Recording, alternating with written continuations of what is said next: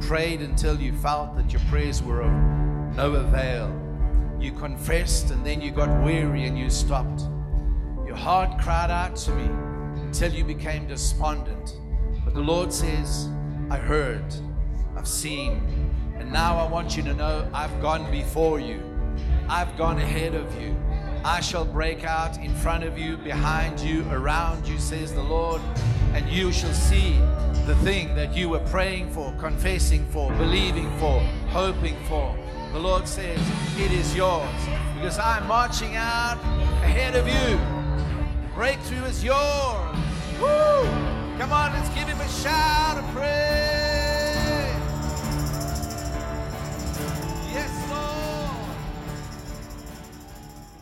Come on, every story in the Bible is there for us.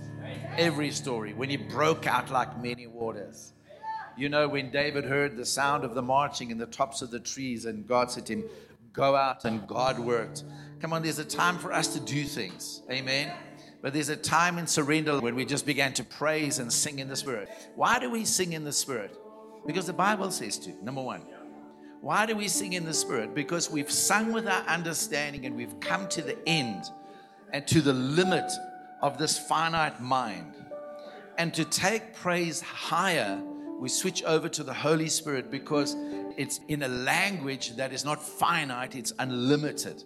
And we can begin to praise God in spiritual language, in heavenly terms, unfettered, unbound, unlimited by the natural. Amen. And so, soon as we start to lift our voices, like David says in Psalm 149, I bind them with fetters of iron. You know, our enemies. I execute judgment on their princes. Isn't that awesome? Come on. Like Jehoshaphat, we send Judah first, we send praise first. And then God says, All right, you do that because it's a position of trust. It's a position of standing and having done all stand, then you watch what I will do. Amen. When Moses was caught against the Dead Sea or the Red Sea with the Israelites behind him, God said, just stretch that rod of authority. He could have just as well said, stretch out your hand. He could have just as well said, just lift up your hands and begin to pray in the Holy Ghost. Because then God said to him, I want you to notice this enemy behind you that's pursuing you, it's the last time you see them. Amen. Come on, we can praise our way out of depression, praise our way out of unemployment. We can praise our way out of being broke. We can praise our way into health and healing and all of these things. Hallelujah. Amen. Thank you, Jesus. Come on, it's a day of salvation. It's a day of healing, it's a day of miracles. Amen. Hallelujah. You got your Bibles? So, Proverbs chapter 4, we were looking at, and I think we were looking at around about verse 23, and I touched on it last week about guarding your heart. Amen. So, look at the person next to you and say, He's talking to you again. You need to guard your heart. Guard your heart. Say, guard your heart. Okay? Guard your heart. Guard your heart. And um, it seems like the Lord is really speaking to us about this, but Proverbs chapter 4, and I'm going to run through a few translations. The NIV says this above all else, above all else, everyone say above all else. In other words, above everything else, guard your heart, okay? Because he says it is the wellspring. The NIV says it is the wellspring of life. The King James says, keep thy heart with all diligence. Yeah now, in other words, you've got to be diligent in keeping your heart. Is that okay? It means it requires effort, it requires energy, it requires focus. Is that all right? And in other words, it requires discipline and it requires continuity.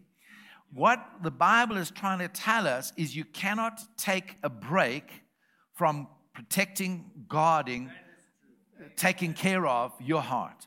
I don't know if you've ever experienced it, but in unguarded moments, the most craziest things can enter or come out of your heart. And so the message says, keep vigilant watch over your heart because that's where life starts. The New Living Translation says, guard your heart above all else, for it determines the course of your life.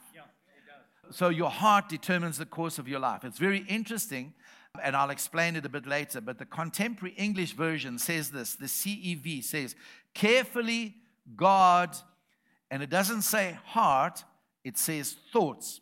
Carefully guard your thoughts because they are the source of life. So we are to guard, protect, safeguard, police, patrol, keep safe our hearts. So um, I think we touched on it last week adequately, but I want to just refer back to what is your heart. What is your heart? How does the Bible describe the heart?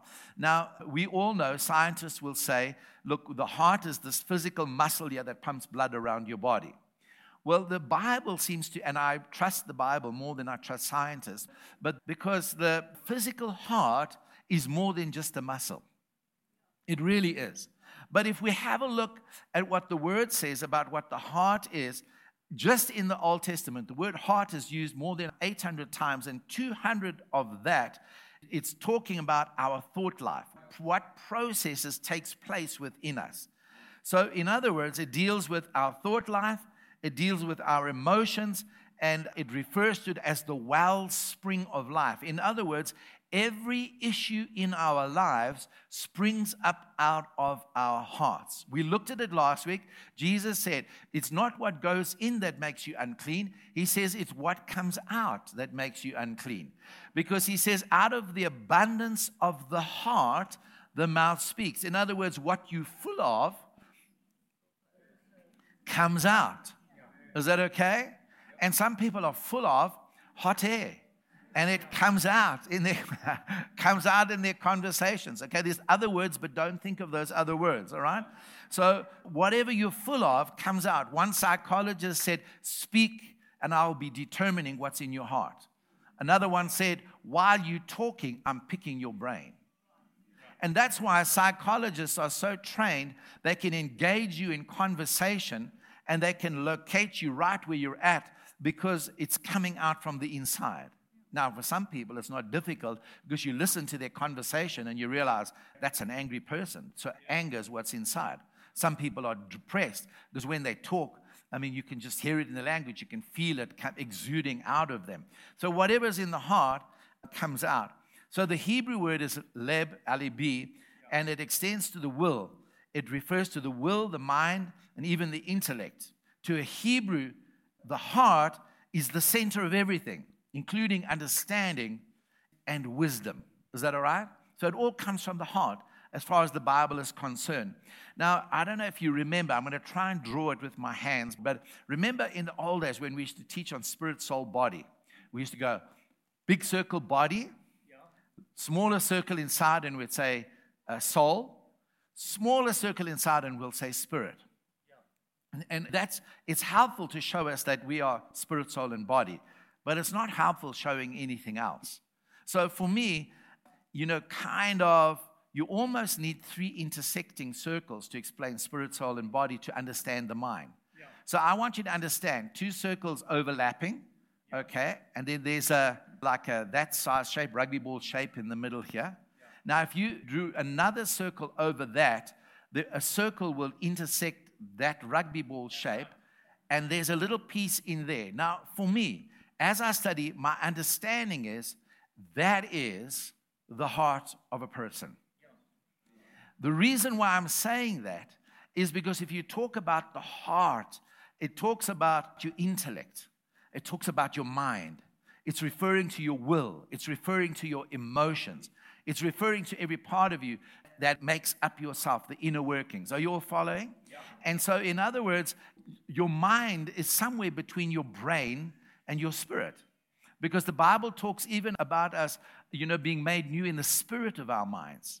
So somehow between my mind, which is somewhere my brain, and my spirit, there's some kind of a connection. There's an overlap. So in the soul area, I've got my mind and I've got my will and I've got my emotions, and that's included in the heart in the Bible. And then in the spirit, you know, you've got the spirit of the mind, you've got your conscience, sits much more on the spirit side. Well, the Bible shows that your conscience is also part of your heart. It's all very complicated. You know what I'm saying? Well, it's not really that complicated, but the Bible talks about the fact that He is the hidden man of the heart. We, the hidden man of the heart is the real you. It's that which is inside of you. It's made up of your thoughts. It's made up of your emotions. It's made up of your will. It's made up of your intellect. It's made up of your subconscious. It's made up of everything. We can sum it up. And we can sum it up, and we'll come on to it next week, and we can start talking about your thought life. Your thought life. But it's a little bit more than just your thinking, there's more involved. So the Greek word is cardia. And the heart, as far as the Bible's concerned, is not like another fourth part of you. You're still spirit, soul, and body, but it's a composition of our souls, our minds, and emotions, and will, and the spirit, uh, including the vital part of our conscience. Are you all following so far? So the heart is the center of our emotional, stroke, intellectual, stroke, moral character. Wow. Can you see why the wise King Solomon says to his son, Listen, son, above all else, you know, I've lived a life. I'm living with the consequences of it. I'm living with the outcomes of it. I'm living with the blessings of it. And one thing I've discovered is that it's important to guard your heart. So I really want you to kind of nudge the person next to you and, and just make sure they get this. If the heart is such a key issue in everything we do, are you all ready?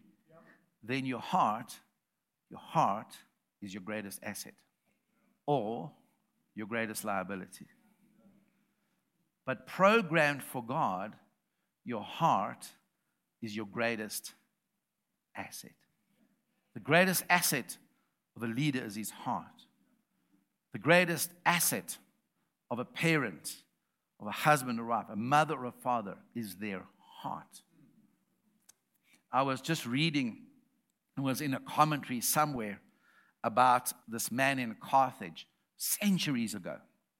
He was a Carthaginian from Carthage and uh, grew up terrible, terrible person, did unspeakable things, and on his way to being executed, his mother was standing in the crowd weeping. And um, he spoke to the executioners and he said, Can I just speak to my mother? And they brought him near and they gave him leave. And then he indicated to his mother, I want to just tell you something, whisper it in your ear. And when she inclined her ear, he bit her ear off. And it's historically recorded. And he shouted at her and said, I am like this because of how you raised me. Now, obviously, that's a little bit of a transfer of blame and things like this. But somehow, she had not imparted to this, the child the, the right heart. And we need to take responsibility for our hearts. The Bible tells us this. You all listening? The Bible says this, and I need you to listen very carefully. I, having been a pastor for heading towards 40 years and living my own life as well and dealing with my own stuff, which I've completely dealt with, and I'm so I'm really not holy. You can ask Bev. Um, don't ask Bev because she'll tell you that I'm, I'm not that holy. But, but I've got issues. But the thing is, one thing I understand is that my heart needs constant attention because, you know, Proverbs says folly, folly is bound up in the heart of a child. And the rod of correction, in other words, the training, will remove it.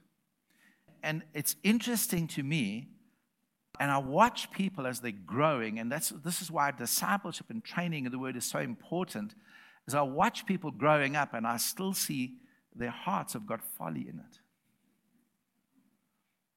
This folly is bound up in their hearts. And so we need to give constant attention to the word. We need to give constant attention to this heart and make sure that that folly that was bound up in my heart when I was born as a child does not follow me.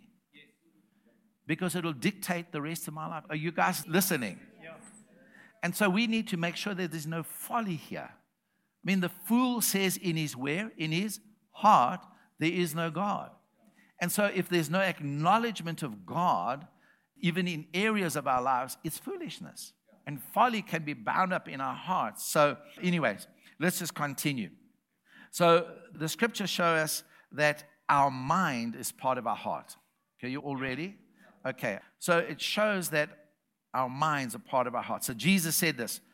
So he ascribed their thought life to their hearts. He didn't say, Why do you, are you thinking evil things in your brain? You know that the biblical concept of heart has infiltrated our everyday language, our English language, or even Afrikaans, whatever language, because you don't say to your girlfriend or to your wife, I love you with all my brain. you know, it just doesn't sound right, does it? You know, my whole brain, uh, because it would just speak of an intellectual thing. Because you, I mean, you want a little bit of feeling in there, don't you? You want a little like, you know, you want it also to be a part of your emotions, you know?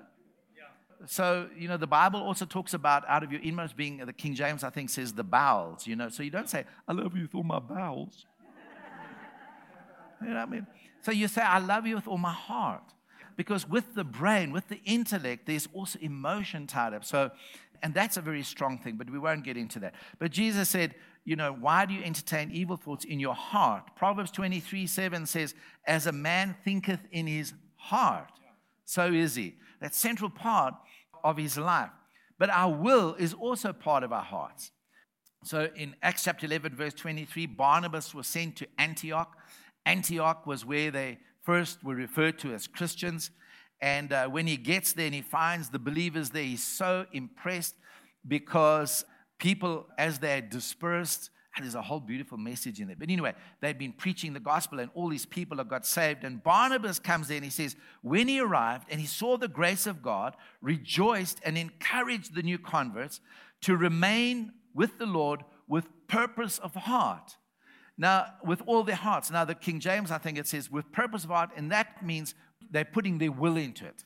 You know? So keep your will. So your will is part of your heart. So Emotions is part of our heart. So listen to what Jesus says in John 16 22. He said, I know now that I'm talking about going. You've got sorrow, but I will see you again, and your heart shall rejoice.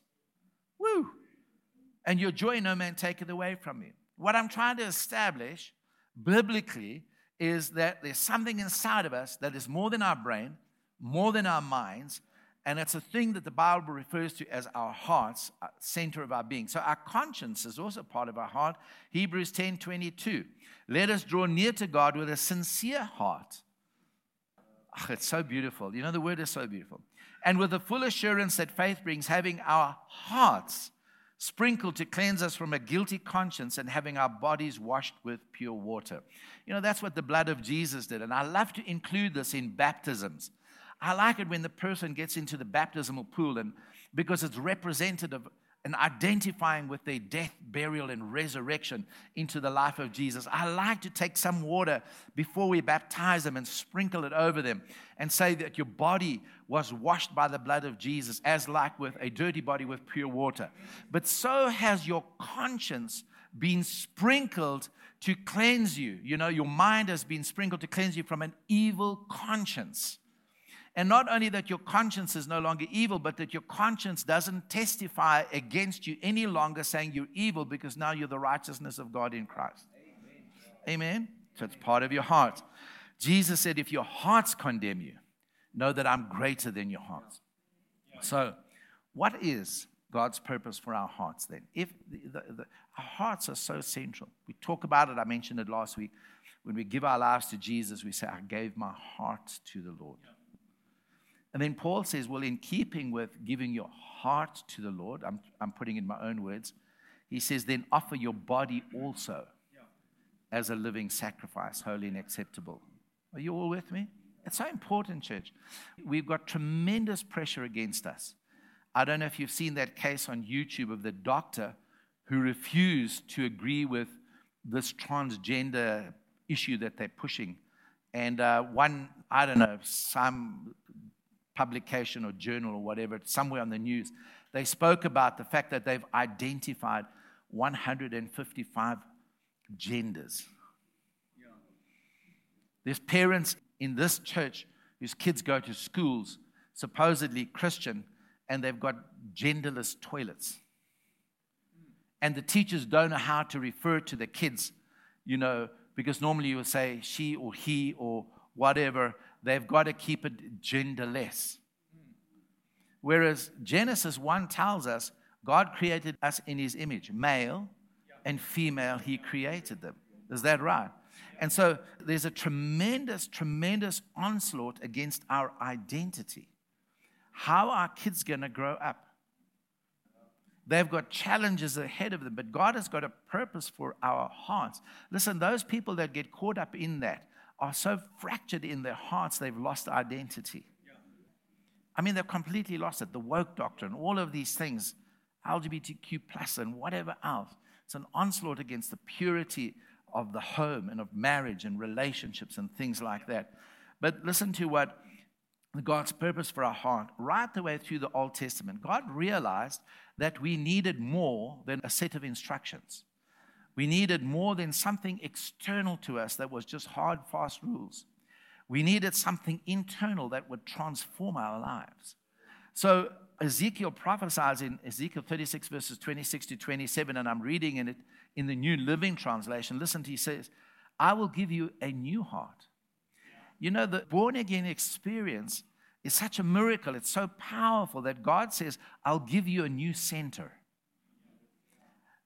How many of you know that because of the way that the ancients regarded the heart as central in our beings and so important to us, that in our language now, when we talk about the heart of the storm, the storm doesn't have a heart, but it's talking about the center of the storm, you know?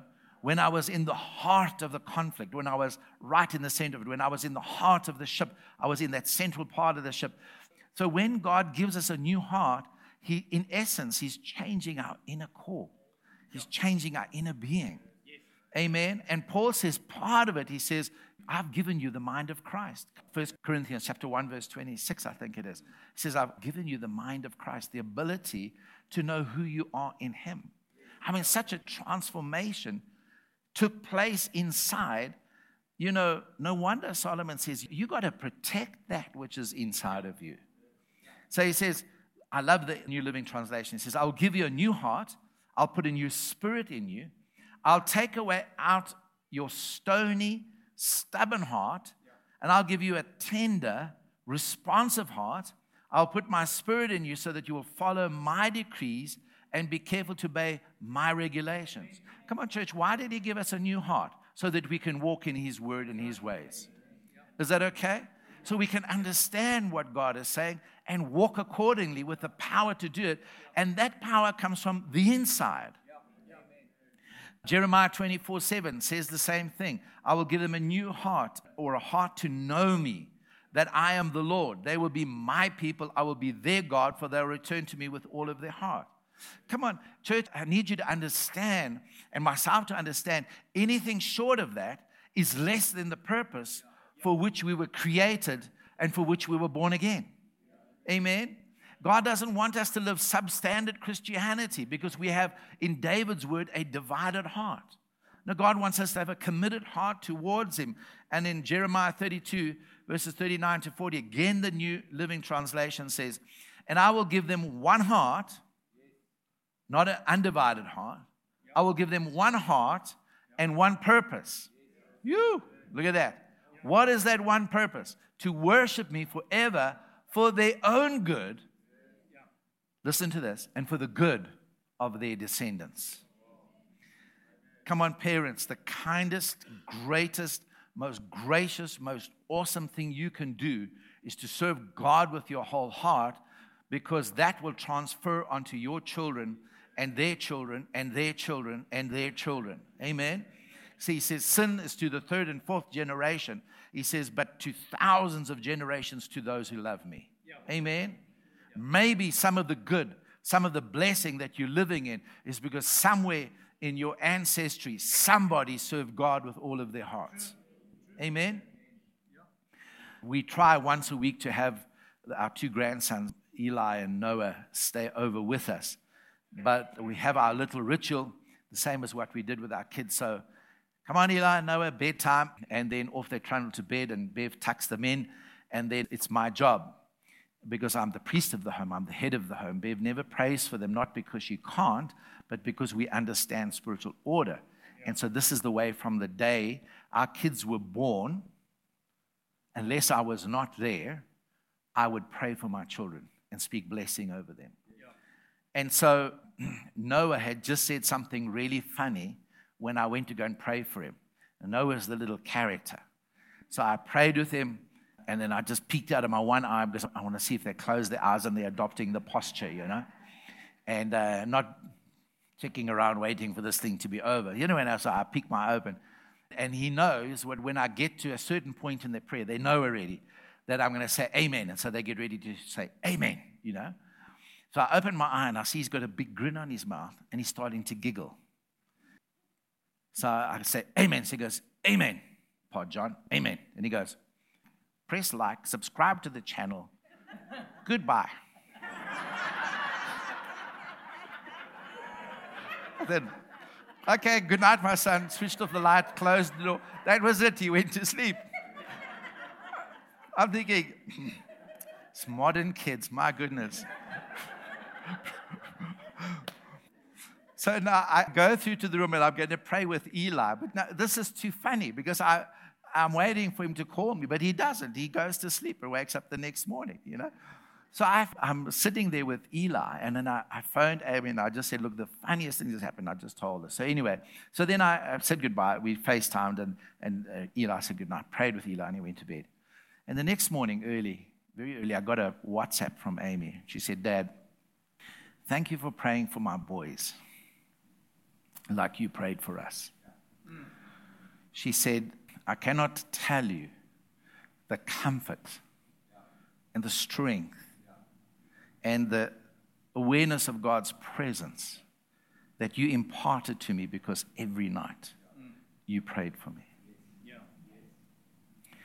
See, it's for our descendants' sake. It's for others that we guard our hearts. It's the purpose for which God created us. And so,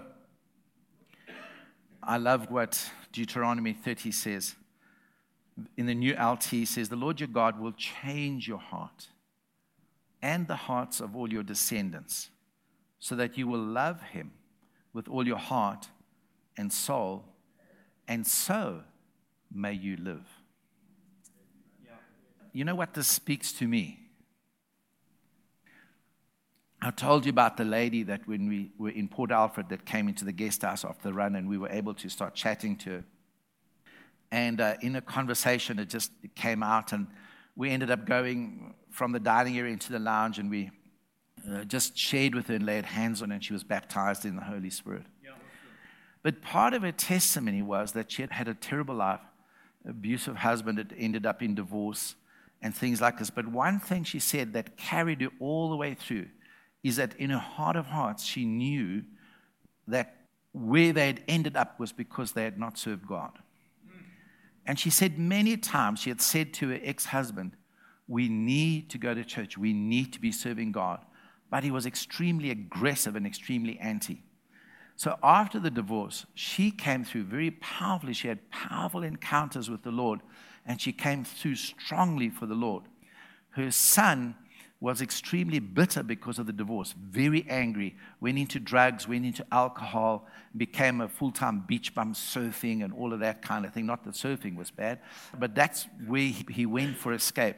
But her transformation was so radical that her son gave his heart to the Lord. And on the morning he was baptized in water in his church, he stood up and he said, The reason why I'm doing this is because of the change I saw in my mom. And all the bitterness melted. As a result of her testimony, her ex husband, who's remarried, is now starting to go to church because of the change he saw in his ex wife. Your heart is the greatest asset you have. Amen. Yeah, hallelujah. So the New Testament reality is this 2 Corinthians 4 6 and 7. For God, who said, Let there be light in the darkness, has made this light, his light, his very own essence, his very own character and nature, because he is light, to shine into our hearts so that we can know the glory of God that is seen in the face of Christ. We now have this light are you listening, church? Follow? We now have this light shining in our hearts. But we ourselves are like fragile clay jars containing this great treasure. This makes it clear that our great power is from God and not from ourselves. Yeah. Come on, it's all about your heart. What's inside of you. Is that okay? The book of Proverbs, what an incredible book. So I'm just going to read this a little bit to you. Are you all listening? You got your whirring ears on, your hearing ears. Is that all right? Are you all listening? Luister. Listen to this. The book of Proverbs, beautifully takes practical matters, interweaves the spiritual, and makes life the beautiful thing that God wants it to be. Amen. Because it's dealing with our hearts. Yeah.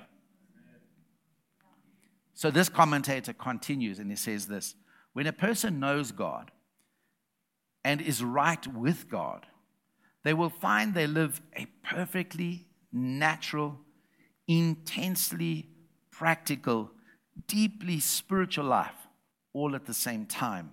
And that's what God intends. Yeah.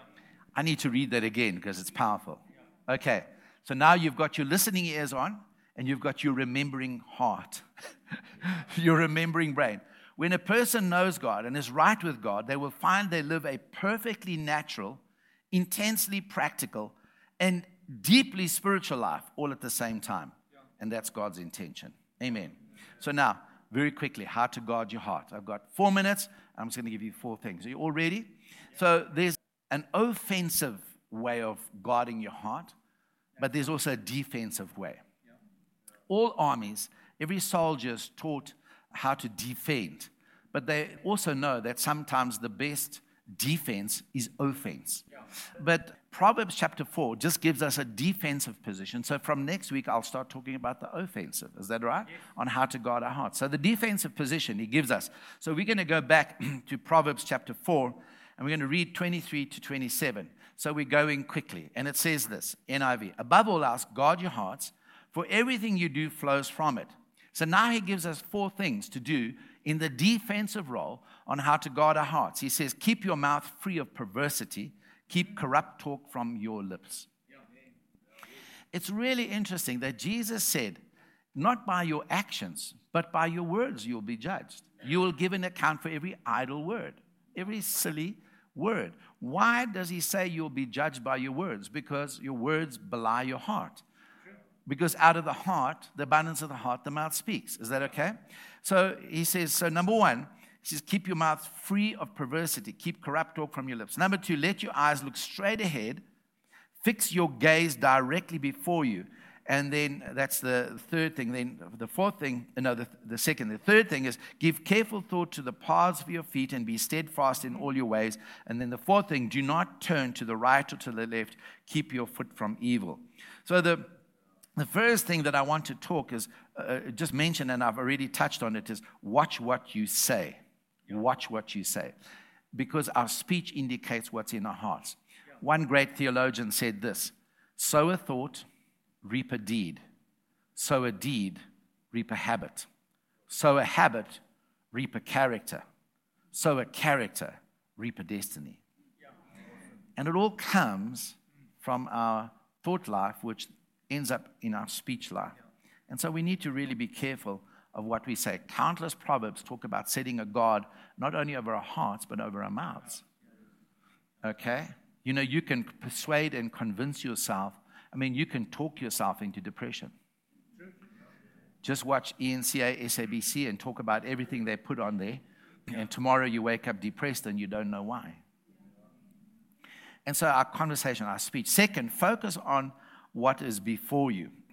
So, watch what you watch. Listen to what you listen. Jesus said, Take heed unto what you hear. Okay? Because of the modern world, now this is a scientific study. Are you all listening?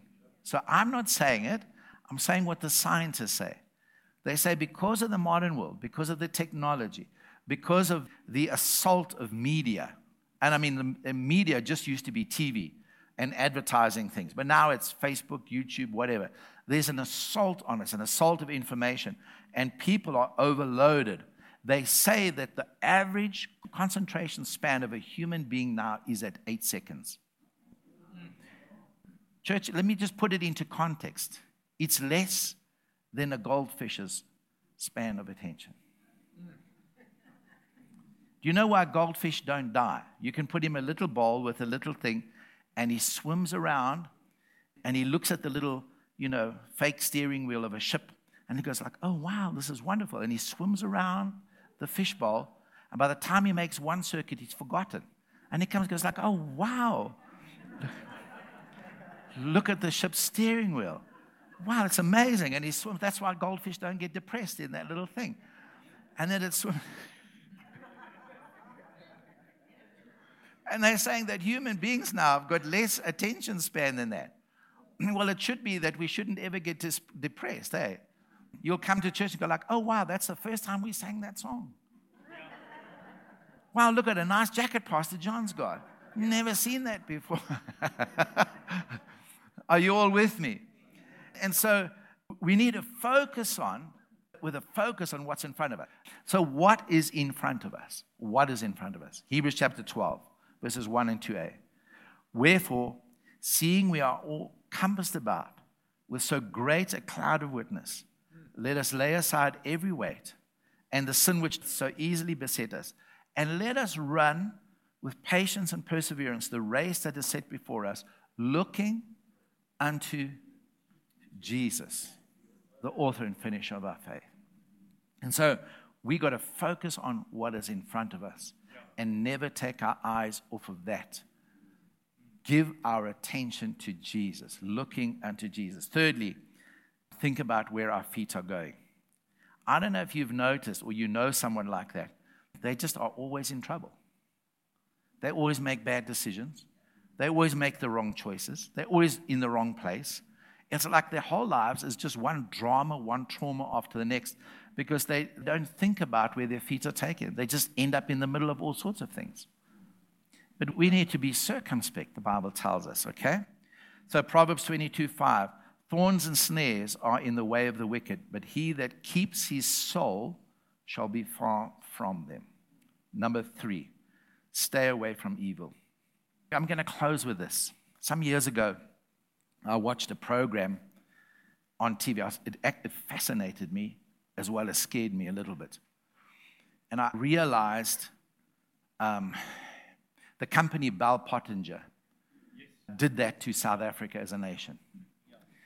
They reckon the Russians are so far ahead with psychologically programming the population. That's why they can do what they do in the Ukraine and get people blindly to follow them. Because they're so far advanced in subliminal programming and things like this. But I watched this program, Derren Brown, and he's like one of those guys. He's a British guy. And um, he did an experiment, and they turned it into a little bit of a documentary, a program. And what he did was he called for volunteers, and a whole bunch of people volunteered. And he did like an interview process, and then he selected people to do something that's completely out of character.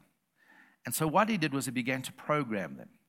And uh, he programmed them at the end of the day to attack a cash and transit vehicle, do a heist on them, and try and steal the money. And he so cleverly programmed them that when they interviewed them in a room, that had a big glass front on it, and they would have an SUV vehicle driving past. And they never noticed it, they didn't think. And all the way through, he programmed them. He got them to play with toy guns. A lot of them were not used to it. And then it was out of the sort of the program.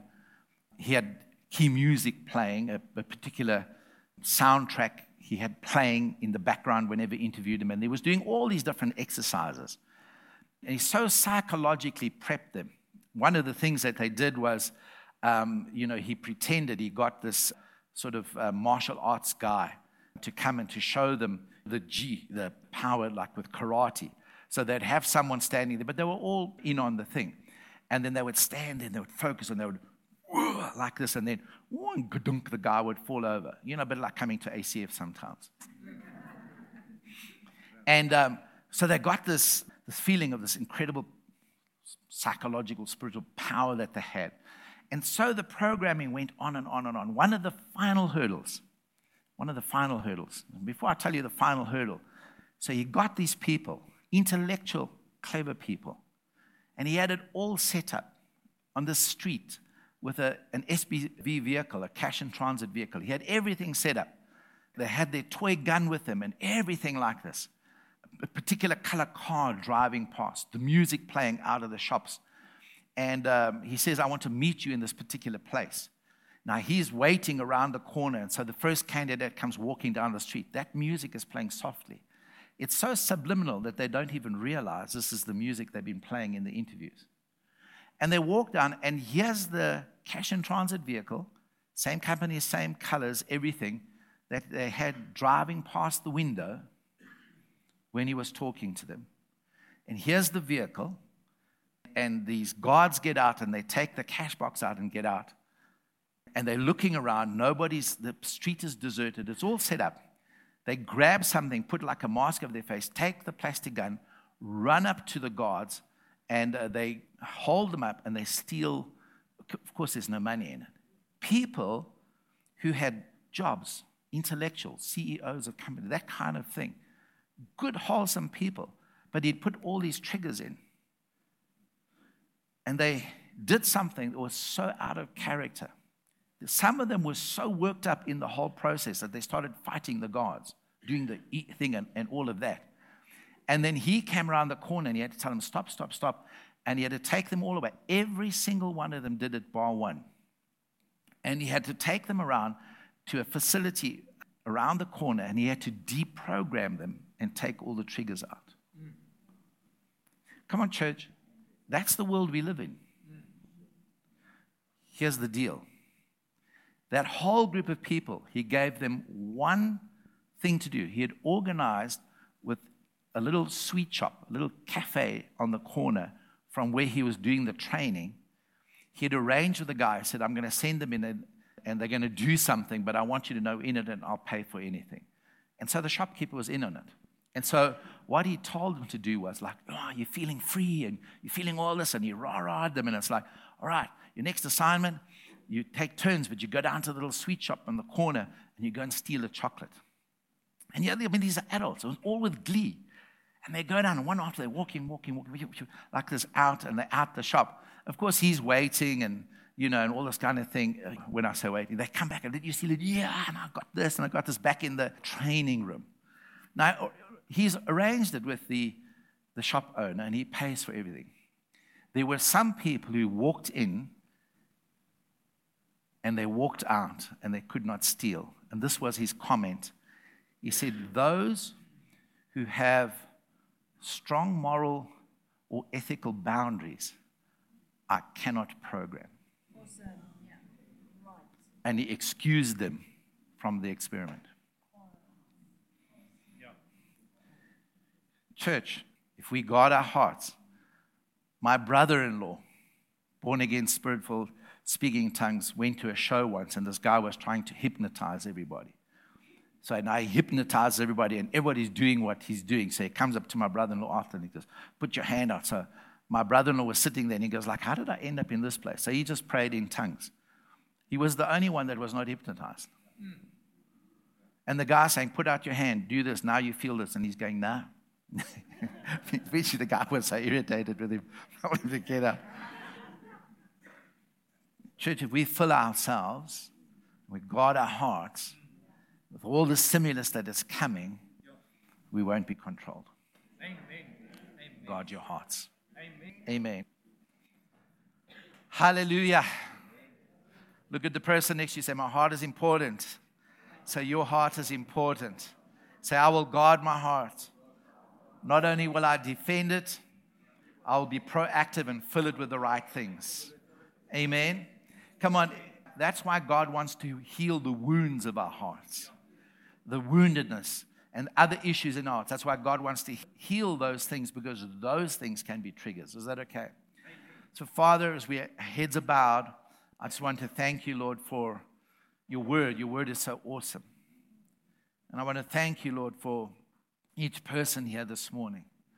And Father, I want to thank you for that which is moral, that which is ethical that which is righteous, that which comes through your word. And it's important for us to sit in teachings like this. But Father, that which you've enabled us to put inside the heart that you've given us for the purpose of knowing you, for the purpose of our own good and our own benefit and for our descendants. Father, I pray that by your precious Holy Spirit, you'll enable us. Paul said to Timothy, Guard the good deposit that is in you, guard it with the help of the Holy Spirit.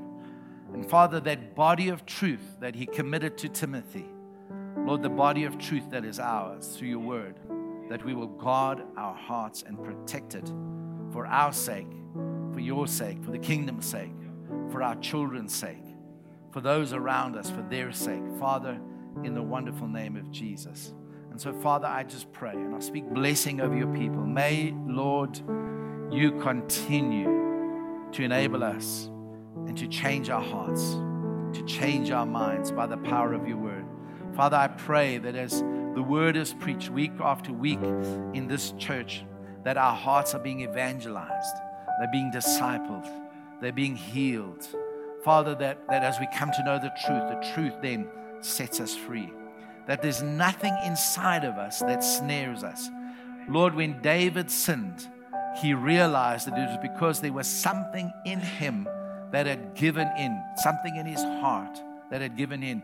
And in Psalm 51, he prays and he said, Lord, give me truth, but give it to me in my inward parts. And Father, I pray for truth in the inward parts in the wonderful name of the Lord Jesus.